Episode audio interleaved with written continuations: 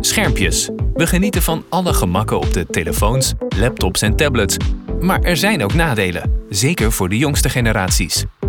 Door overmatig schermgebruik gaan kinderen steeds minder vaak naar buiten. Niet goed voor de ontwikkeling van de motoriek, weerstand en sociale omgang. Maar wist je ook dat het negatieve gevolgen heeft voor de ogen? Het kan namelijk leiden tot bijziendheid, een ernstige oogaandoening met veel vervelende gevolgen. Overzie jij het schermgebruik van je kind en niet te vergeten dat van jezelf? Aan mijn tablet vind ik het leuk ehm, dat ik ga Minecraften en Robloxen. En ehm, aan mijn telefoon gewoon app met mijn vriendinnen en gewoon filmpjes kijken en ja, allemaal YouTube shorts en zo. Ik denk vooral dat er eigenlijk minder eh, ja, dingen zijn. Want op school moet best wel dingen op een telefoon doen of op een computer. Eh, dat dat eigenlijk al minder moet worden. Dus eigenlijk dat, het minder, dat je minder afhankelijk bent van je telefoon, zeg maar.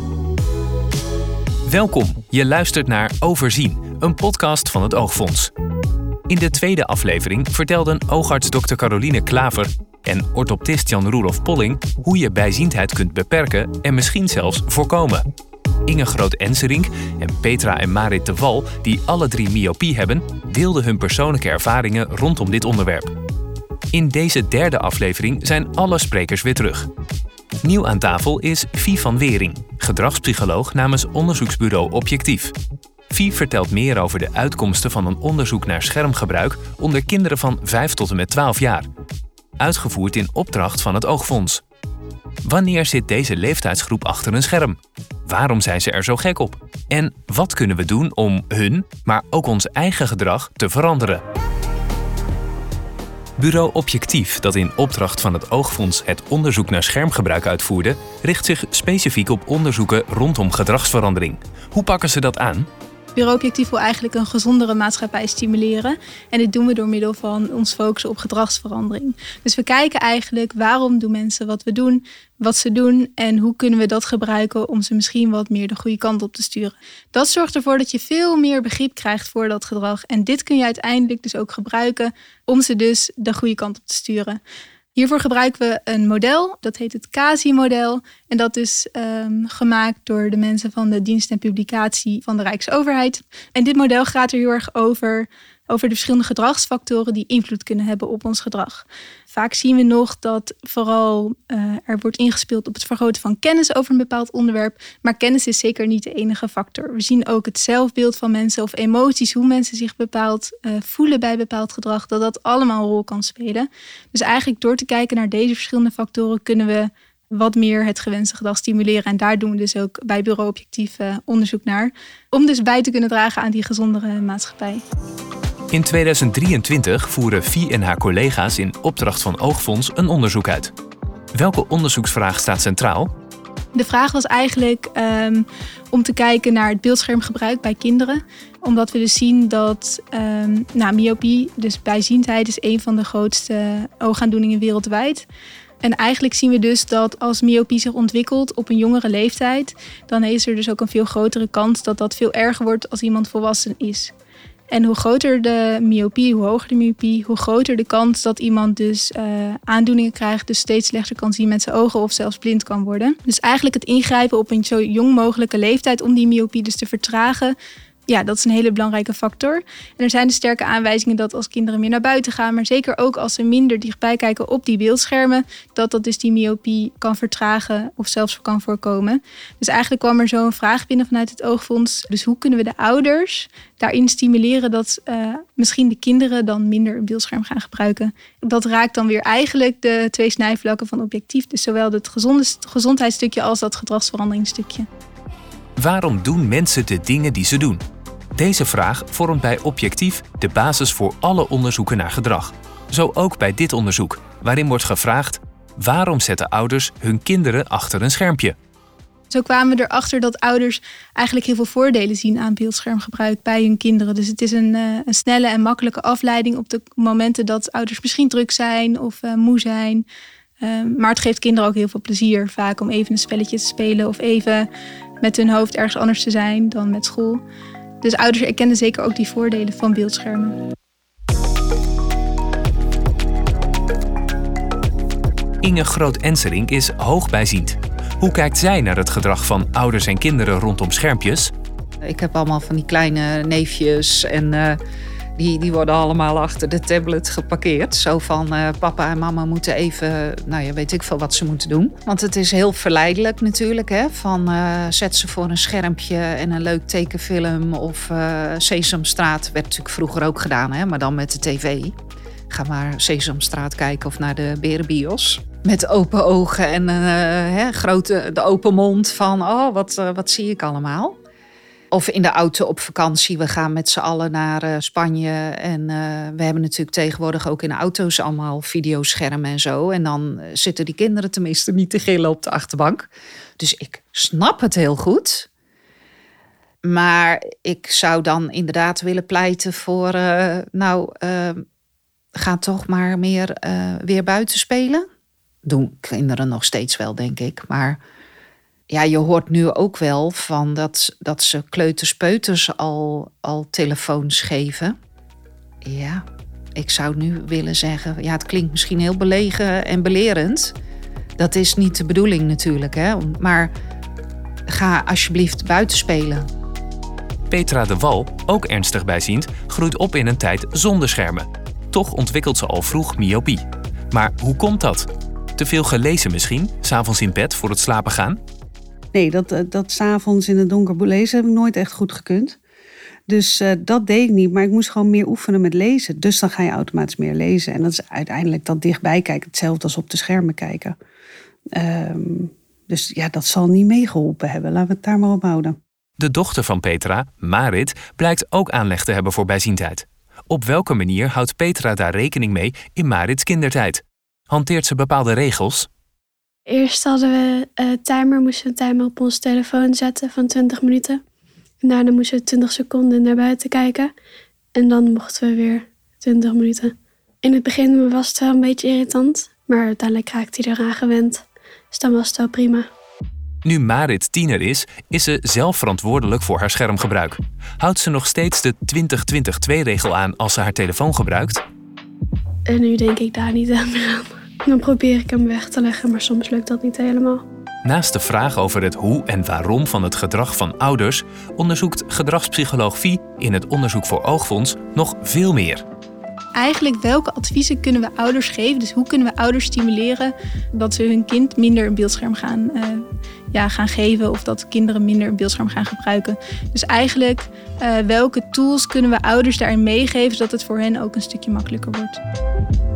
In het onderzoek zijn 460 ouders met kinderen in de leeftijd van 5 tot en met 12 jaar ondervraagd. Welke belangrijke bevindingen zijn er uitgekomen? Eigenlijk zien we dus als je puur naar de inzichten kijkt die we op hebben gedaan, dan zie je dat er wel wat verschillen zijn. Zo um, is het bij de kinderen van 5 tot en met 8 jaar die gebruiken het meest een iPad of een tablet. En kinderen van 9 tot en met 12 jaar gebruiken eigenlijk meer een smartphone. En je ziet dus ook dat die kinderen vaker een eigen smartphone hebben. 80% van de kinderen van 9 tot met 12 jaar heeft een eigen smartphone. Uh, en 5, 5 tot met 8 jaar is dat getal veel lager. Dus daar zit wat verschil. Verder moeten kinderen uh, die wat ouder zijn ook minder vaak toestemming vragen om een beeldscherm te gebruiken. Dus eigenlijk hebben ze wat meer eigen regie over dat, uh, over dat beeldscherm. Als je kijkt hoe lang zitten die kinderen daadwerkelijk op een beeldscherm, dan zien we eigenlijk dat het ook wat toeneemt naarmate de kinderen ouder worden. Uh, de Wereldgezondheidsorganisatie heeft een advies dat een kind twee uur per dag in de thuissituatie een beeldscherm mag gebruiken. Of, nou ja, dat is het advies. En daarbij zien we dat één op de zes uh, kinderen uit die jongere groep, dus die vijf tot met acht jaar, die gebruikt langer dan twee uur per dag een beeldscherm. Maar als je kijkt naar die uh, 9 tot met 12, is dat zelfs meer dan de helft. Dus de helft van de kinderen van 9 tot en met 12 jaar gebruikt eigenlijk meer dan de aanbevolen hoeveelheid beeldscherm in de thuissituatie per dag. Dus dat is ook wel een inzicht wat we hebben gekregen. Anderzijds hebben we ook gekeken naar meer de informatiebehoeften van de ouders. Dus wat willen ouders graag weten? Uh, maar ook weten zijn ze eigenlijk wel bekend met myopie of met bijziendheid. En uh, weten ze daar de risico's van. En daaruit kunnen we toch wel concluderen dat veel ouders wel eens van myopie gehoord hebben. Maar dat ze toch niet precies weten wat het is en ook niet bekend zijn uh, echt met de risico's daarvan. Dus dat het wat meer nog een abstract begrip is waar ouders nog niet zoveel van weten. Uh, en ook niet die relatie nog zien met het dichtbij beeldschermgebruik van hun kind daarin. Er is dus meer kennis en bewustwording nodig bij jonge ouders. Gedachten als mijn kind is nog maar jong of Het zal zo'n vaart niet lopen, kunnen namelijk heftige gevolgen hebben. Bijziendheid is aan zich al een vervelende aandoening, maar er zijn nog meer mogelijke risico's, zo vertelt orthoptist Jan-Roelof Polling. Bij hoge bijziendheid en bij bijziendheid in het algemeen zijn er een aantal risicofactoren, zoals slijtage van het netvlies, de maculadegeneratie, myope maculadegeneratie, de netvliesloslating. Uh, en dan is er ook nog de glaucoom, dus de, de, de ziekte van de oogzenuw, en ook staar. Wat houdt glaucoom precies in? Glaucoom is een ziekte van de oogzenuw. En waarbij over het algemeen wordt gezegd: de oogdruk is te hoog. Dus de druk in het oog is te hoog, waardoor de oogzenuw daaronder te lijden heeft. Uh, en die oogzenuw die voert natuurlijk alle, alle uh, zenuwen aan die zorgen voor het zicht. En het, is, het wordt wel gezegd dat het een soort sluipmoordenaar is. Want je merkt eigenlijk niet dat je iets minder ziet aan de randen van je uh, gezichtsveld. En langzaam wordt die zenuw een beetje afgeknepen, waardoor het steeds erger wordt.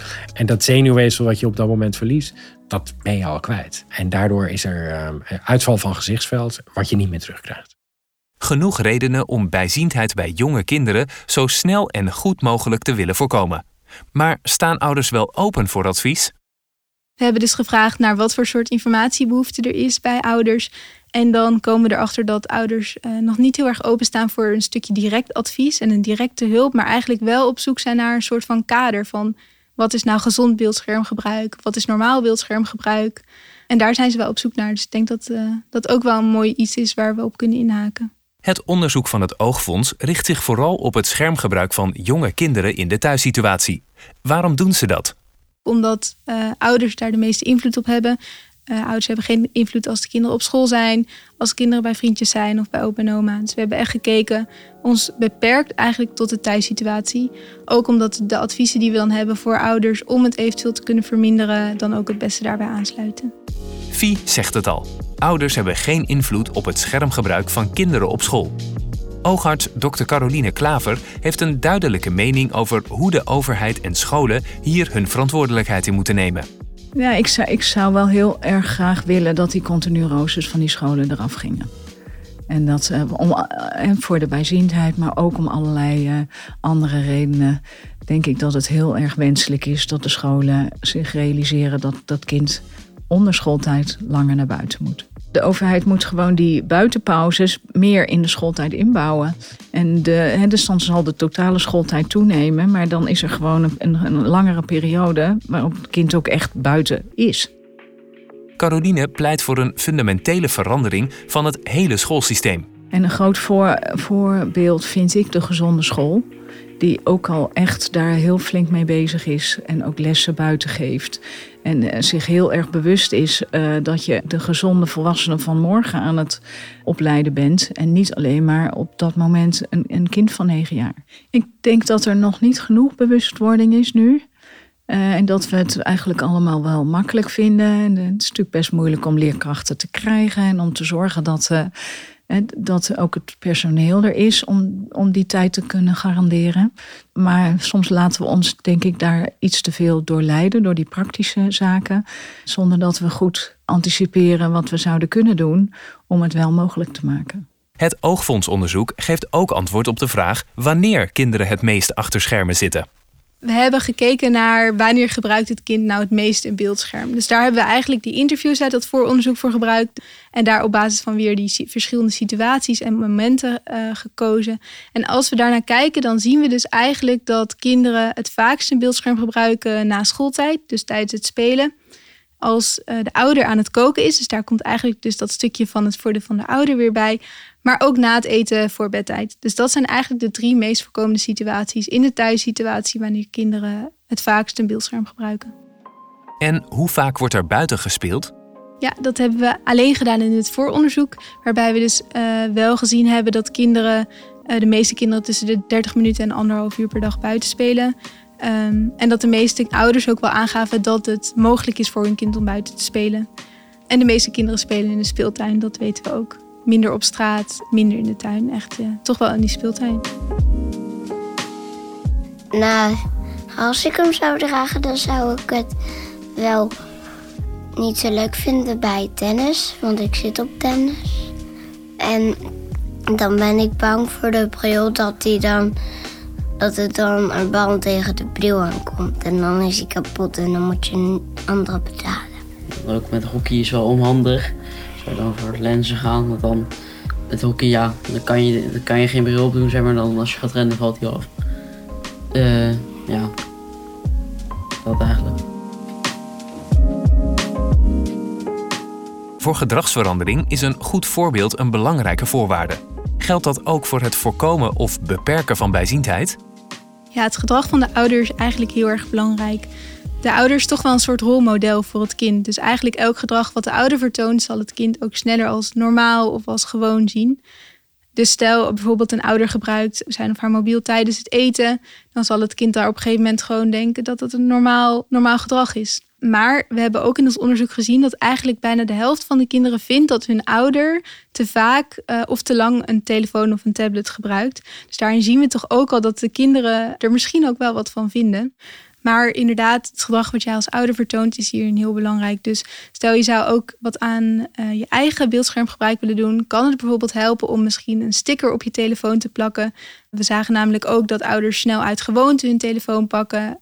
Dus stel je zou er een sticker op plakken en elke keer als je je telefoon wil pakken in het bijzijn van je kind, zie je die sticker en dacht je, hey, dit wilde ik eigenlijk niet doen. En dan ga je dus weer bewust nadenken. Dus van je onbewuste naar je bewuste denken. En dan denk je, nee, ik laat die telefoon toch even liggen. Of ik haal hem niet uit mijn zak of ik stop hem weer terug. Ja, ouders uh, zijn daarin uh, heel belangrijk. De verandering die moet plaatsvinden is dus een omschakeling van onbewust naar bewust gedrag. Ja, zeker. Ja, ik zat hier ook op, uh, in de trein op weg naartoe en dan dan kijk je even om je heen en dan zie je iedereen met zijn telefoon. En ik ben er dan zelf ook schuldig aan. Maar dat is wel iets wat je dan zo uit gewoonte doet. Het is zelfs zo dat ons gedrag eigenlijk 95% is onbewust van het gedrag wat wij vertonen. Dus in principe is het niet raar. Maar het is wel, um, vaak zijn gedragsinterventies heel erg gericht op een compleet pakket. Terwijl normalere interventies of algemenere interventies toch vaak meer op het kennisstukje gaan. Dus meer op dat bewuste stukje. Terwijl er eigenlijk, eigenlijk is dat maar het puntje van de ijsberg en zit er nog veel meer onder. In afleveringen 1 en 2 hoorden we van de experts en ervaringsdeskundigen al handige praktische tips en adviezen voor gezond schermgebruik bij kinderen, zoals de 20-20-2 vuistregel. Goed voorbeeld doet volgen. Check de ogen van je kinderen regelmatig en laat ze lekker vaak buiten spelen. Heeft Vie nog aanvullende tips en adviezen voor ouders om schermgebruik bij kinderen terug te dringen? Ik kan wel vier uh, verschillende dingen noemen. Allereerst kan het helpen om concrete doelen te stellen, dus echt gedragsdoelen. We hebben namelijk gezien in ons onderzoek dat ouders het soms lastig vinden om consequent te blijven rondom die regels. Uh, maar als je echt een blaadje maakt, uh, daarop de concrete doelen, doelen stelt. mijn kind mag zo lang op een beeldscherm per dag. dit zijn de momenten en je plakt dat ergens waar het zichtbaar is, dan weet iedereen ook waar die aan toe is. en weet je kind dat eventueel ook. Een advies wat hier eigenlijk bij aansluit is coping planning, noemen we dat in de gedrags, uh, gedragswetenschappen. En coping planning gaat er heel erg over dat je jezelf inbeeldt in moeilijke momenten. Uh, waarop uh, jouw eigen gemaakte regels misschien moeilijk, dat je die moeilijk kan volgen. we zagen, zoals ik eigenlijk net al genoemd heb, ook wel in ons onderzoek dat ouders als ze moe zijn of als het buiten regent, uh, of als ze het druk hebben, het lastig vinden om met alternatieven te komen die hun kind kan doen. Dus het kan daarbij helpen dat je uh, op een ander moment bedenkt: oké, als ik moe ben, dan geef ik mijn kind niet de iPad of de tablet, maar dan zet ik alvast wat kleurtjes klaar, zodat hij of zij meteen kan, uh, kan gaan tekenen. Een derde advies wat ik ook kan geven is dat je je kind echt betrekt bij de dingen die je doet. Dus eigenlijk je met je kind vertelt wat myopie is en wat voor invloed dat kan hebben op de ooggezondheid om eigenlijk ervoor te zorgen dat je kind daar ook meer begrip voor heeft, voor die regels die je daarbij opstelt. En ook zichzelf eigenlijk kan overtuigen dat het misschien beter is om af en toe te kleuren of, of iets anders te doen. En tenslotte, als vierde tip zou ik uh, willen zeggen dat het ook goed is om met andere ouders hier vaker over te praten. We zagen namelijk dat ouders eigenlijk denken dat kinderen in andere gezinnen steeds vaker en steeds meer een beeldscherm gebruiken dan bij hunzelf, maar dat ze hier eigenlijk nooit over praten. En dit kan er dus voor zorgen dat ouders onderling eigenlijk een verkeerd beeld hebben hoe het beeldschermgebruik is bij andere gezinnen, waardoor ze zich misschien onbewust dus zelf naar andere, ja, naar verkeerde sociale, sociale normen gaan vormen. Dus eigenlijk door hier met andere ouders over te praten, kun je ook wat meer begrip hebben voor elkaar en bijvoorbeeld ook als een vriendje of vriendinnetje komt spelen Dat je weet wat van andere ouders daar een beetje ook de regels van zijn. Vier praktische tips dus. Concrete doelen stellen en die zichtbaar maken. Tijdig een goed alternatief voor je kind bedenken. Je kinderen vertellen wat bijziendheid is en ze betrekken bij het onderwerp. En er met andere ouders over praten. Gelden deze tips voor alle leeftijden? Ik denk vooral bij die oudere kinderen dat het heel belangrijk is dat kinderen zelf meer inzicht krijgen. Dus dat ze toch wat meer zelf die regie pakken en weten wat er speelt met myopie en waarom het niet goed is voor de ogen. Uh, dus ik denk hoe ouder de kinderen worden, hoe meer eigen regie ze daar het beste op kunnen hebben. Wij hebben ons echt gefocust op de thuissituatie. Dus ik kan daar verder niet heel veel over vertellen over hoe het zou zijn buitenshuis. Maar uh, ik zou wel kunnen bedenken dat hoe ouder kinderen worden, hoe meer eigen regie ze hebben. Dus ook hoe belangrijker het is dat die groep mee te nemen. Bijvoorbeeld met school, dat er een bepaald lespakket is waar kinderen over leren. Dat ze met elkaar het gesprek erover aangaan. Waardoor je eigenlijk dus ook die sociale omgeving, wat voor, zeker voor oudere kinderen zo belangrijk is, daar eigenlijk een nieuwe norm kan creëren. Dus een norm waarin het niet altijd meer standaard is om in de pauze misschien met je telefoon naast elkaar te zitten. Maar er kan zeker bijvoorbeeld een, een middelbare school, of in dit geval nog een basisschool, uh, ook wel wat aan doen door alternatieven te bieden voor de kinderen. Waarvan zij dan weer hebben aangegeven dat zij dat leuke alternatieven vinden. Dus eigenlijk is een soort interactie tussen in dit geval de school en het kind. Dus het kind kan wel wat willen, maar het moet dan ook wel beschikbaar zijn op dat moment. En heeft Petra als ervaringsdeskundige nog een tip voor ouders met jonge kinderen? Wat nu heel fijn is, is dat er en onderzoek naar gedaan is en over nagedacht wordt. En organisaties als het Oogfonds mee bezig zijn, een voorlichting over geven, waardoor je dus ook iets kunt doen als ouders. En waardoor je dus ook het proces kunt remmen in ieder geval. En nou ja, ja het blijft een beetje op goed geluk, maar in zover het mogelijk is het zicht van je kind kan redden. Nou, dat is natuurlijk geweldig. Dus ja, wees je er gewoon bewust van en um, vraag het ook af en toe. lukt het? Kun je het zien? Ga eens daar staan. Dat je achter in de kamer kun je dan de ondertiteling nog lezen. Of kijk eens naar buiten, kun je de kentekenplaat lezen. En lukt het niet, ja, dan ga naar een arts. Huisarts en dan door. Helaas zijn er kinderen die toch bijziend worden. Ofwel door hun leefstijl, of doordat ze sterk erfelijk belast zijn. Wat kun je dan het beste doen? Kun je de achteruitgang enigszins remmen? Nou, als je toch bijziendheid krijgt, is het belangrijkste uh, dat je nog strikter bent op de lifestyle. Dus dat je echt uh, dat, uh, dat, dat, dat naar buiten zijn. Dat scheelt een kwart van de, van de achteruitgang. Dus dat is, daar kun je enorm, heb je echt zelf heel veel invloed op. En dat kan dus best wel fors zijn. En daarnaast zijn er nog een aantal therapieën die je kunt onderscheiden, die werkzaam zijn om, om, dat, om dat te vertragen, die groei te vertragen. We kunnen niet stopzetten, maar we kunnen het wel een beetje vertragen. En er zijn wat medicamenteuze behandelingen en er zijn wat optische behandelingen. En in die optische behandelingen zitten bijvoorbeeld speciale contactlenzen, speciale brillenglazen. Uh, en bij die uh, medicamenteuze zijn het uh, oogdruppels die ervoor zorgen dat het, dat het oog minder hard groeit. Ook Marit gebruikt druppels om de toename van haar bijziendheid te remmen. Wat vindt haar moeder Petra daarvan? Nu kunnen we ook iets. Dus naast die bril en dat ze inmiddels leuke brillen hebben. En gewoon hoe je thuis ermee omgaat. En die druppels. Weet je, je kunt iets. En dat is heel prettig. Dit was de derde aflevering van Overzien, een podcast van het Oogfonds over bijziendheid en gezond schermgebruik bij jonge kinderen, geproduceerd door Potworks. In de drie afleveringen vertelden specialisten Dr. Caroline Klaver en Jan-Roelof Polling dat te veel dichtbij kijken en te weinig buiten zijn kan leiden tot bijziendheid. Een oogaandoening die ernstige gevolgen voor later met zich mee kan brengen. Vooral jonge kinderen zijn hier vatbaar voor. We hopen dat deze belangrijke informatie jonge ouders op de gevaren van schermpjes wijst en dat de boodschap tot gedragsverandering leidt. Want als we niets doen, zal bijziendheid de belangrijkste oorzaak van slechtziendheid en blindheid worden.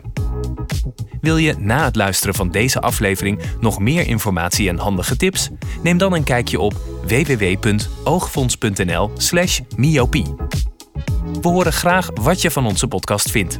Laat daarom een recensie achter of beloon ons met een paar sterren, zodat we nog beter gevonden kunnen worden en ons verhaal nog meer mensen bereikt. Bedankt voor het luisteren.